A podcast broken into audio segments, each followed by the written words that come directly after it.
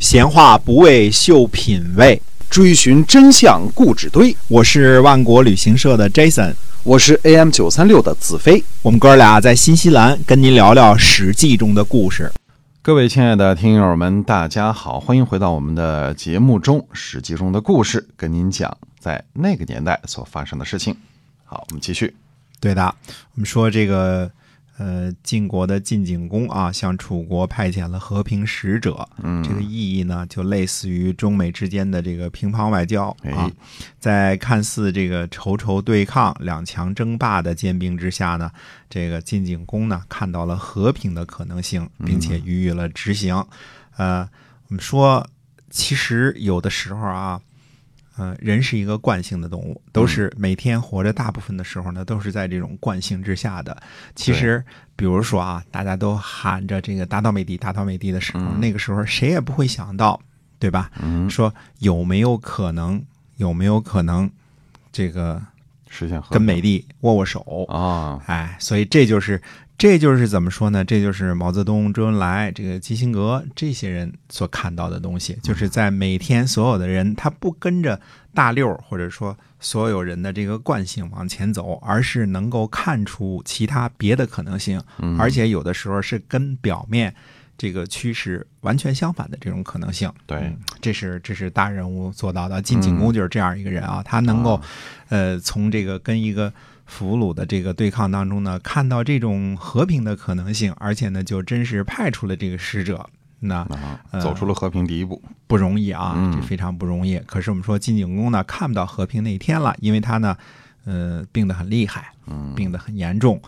呃，公元前五百八十一年五月的时候呢，晋国立了新君晋厉公。注意啊，这个时候晋景公还活着呢。而且不是神志不清啊，不是说这个神志不清、病的不行了那样啊。如果没记错的话，这个好像是春秋时期所有诸侯诸侯国诸侯国当中啊，这个唯一的一次，就是这个呃和平无争议的情况之下，不是说这个弑君呐、夺位子这些情况之下啊，这个老国君还依然在世的时候就立了新君，呃，别说。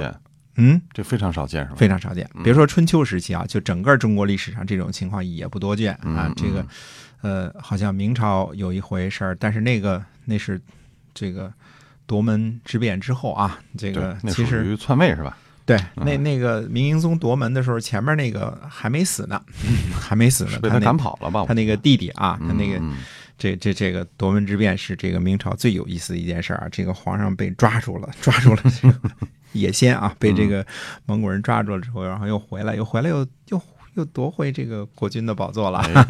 嗯，跟他弟弟，这是最有意思的一件事啊！大家有时候找找什么现在什么呃明朝那些事儿啊什么的，特别有意思啊，看一看啊。那时候明代宗呢还没死呢，但是那是政变。我们说现在晋国这是什么？这是呃没有什么这个夺权这种形式之下，直接国君活着的时候就立了一个。呃，晋厉公新的国君，新的国君，哎，就是他有点像这个，呃，类似后世这个太上皇这种安排，而而且他又不一样，什么？比如刘邦那个太上皇是封的是个虚号，对吧？李世民那个呢是夺权之后把老爹给软禁了，就是人给软禁起来了，都夺权了，哎，给那个太上皇名号，其实管不了事儿了。哎，乾隆那个是名义上让位，实际上还是垂帘呢，还是这个掌握着大政呢？他说了算，哎，他说了算，他是。呃，所以你说这种跟这几种太上皇的形式也都不一样。那晋国这次安排呢，实际上，呃，挺不一样的，挺是一个呃很 different 的，就是非常不一样的一个安排啊。呃，不过呢，也说明了一件事儿：晋景公呢，这个他在生病的时候就立了新君呢，他就呃非常的明白，其实大臣们心里也明白。晋景公在世的时间呢，肯定是不长了，就这个病呢，肯定是治不好了，随时有可能人就没了。对，随时有可能人就没了，还还懒懒得费事儿啊。这个我们赶紧先弄一得。嘿，这挺奇怪，因为国君这事儿，他这个怎么说呢？民无二主啊，这个天无二日，民无二主，他他不能够随便立啊。一般都是。一个时期只有一个国君是吧？哎，对，一你天上一个，这就像天上一个太阳一样嘛，嗯对吧？不能有俩太阳啊。晋国人挺开明的 我觉得挺开明啊。呃，不过从这事儿从前往后都没有过啊。嗯那么晋景公病到什么样了呢？晋景公呢就做梦，梦见一个恶鬼，头发披散在地上啊，一边捶胸一边跳跃，还一边说呢：“杀了我的孙子，我会去天帝那儿告你的。”那么，呃，这个厉鬼呢就毁坏了大门，从寝门呢进入，晋景公呢就害怕，逃进屋里，恶鬼呢又把门户给打烂了。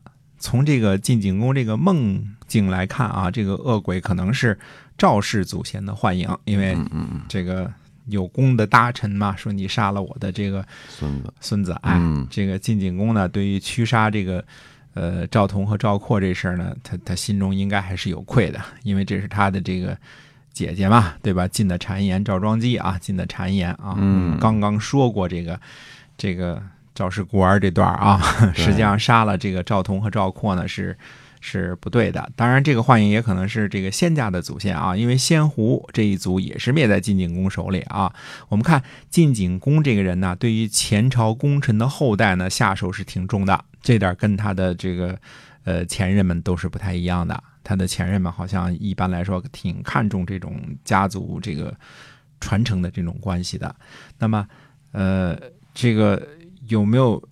这个讲到这块，大家有没有这种感觉？就刚才我们说的晋景公梦中的这个恶鬼的形象啊，包括现在什么恶鬼剧啊、僵尸剧啊，其实都没有逃脱晋厉公的这个梦境的范畴，嗯 是吧？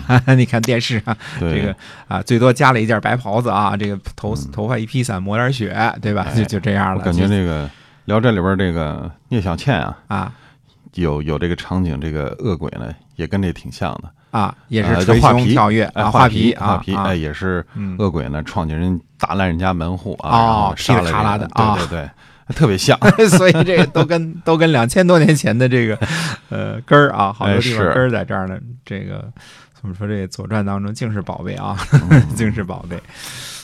那么晋景公呢，醒来之后呢，就召集谁呢？召集这个桑田的巫人来解梦，嗯找个人来来解梦嘛，对吧？那时候没有弗洛伊德啊，这个啊，巫人呢叙述的这个情况呢，和晋景公在梦里这个梦见的情景差不多。嗯，嗯估计也是电视剧看多了，怎么怎么都差不多，要不是吧？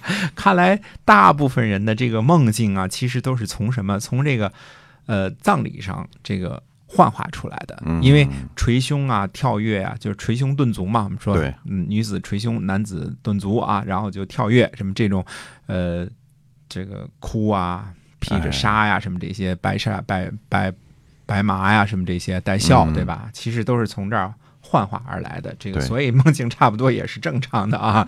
生活的真实的反应啊，哎，因为你在梦里无能嘛，对吧？所以嗯鬼怎么欺负你，就把院子打烂了，打烂了，把屋子打烂，打烂了，一种对一种害怕。嗯那么晋景公就问呢，他说会怎么样呢？巫人说呢，说国君呢吃不到新收的麦子了，哦，就说这这过不了今年了，哎，就是吃就是吃不到新收的麦子了，这是他嗯他原文。为什为什么嗯说要讲这个原文呢？下边再看啊，哦有意思啊。嗯这个晋景公呢就病势沉重了，去秦国呢请医生来看病。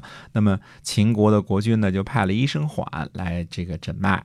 医生款呢尚未到达的时候呢，这个晋景公呢又做噩梦，嗯然后梦见呢，这个疾病啊变成了两个小人儿，其中一个小人说呢，他是个良医啊，恐怕回来，呃，恐怕会来伤害我们的。另外一个小人就说呢，他说我们待在这个荒之上，高之下，良医也奈何不了我们。哎，这这有点像这个现代的动画片啊，这个这个这个广告似的，对吧？对，等到医生款这个呃诊脉之后说说呢，他说这个呃治不好了，说在膏肓之间呢，呃叫艾灸呢这个够不着，药力呢嗯达不到，什么都做不了了。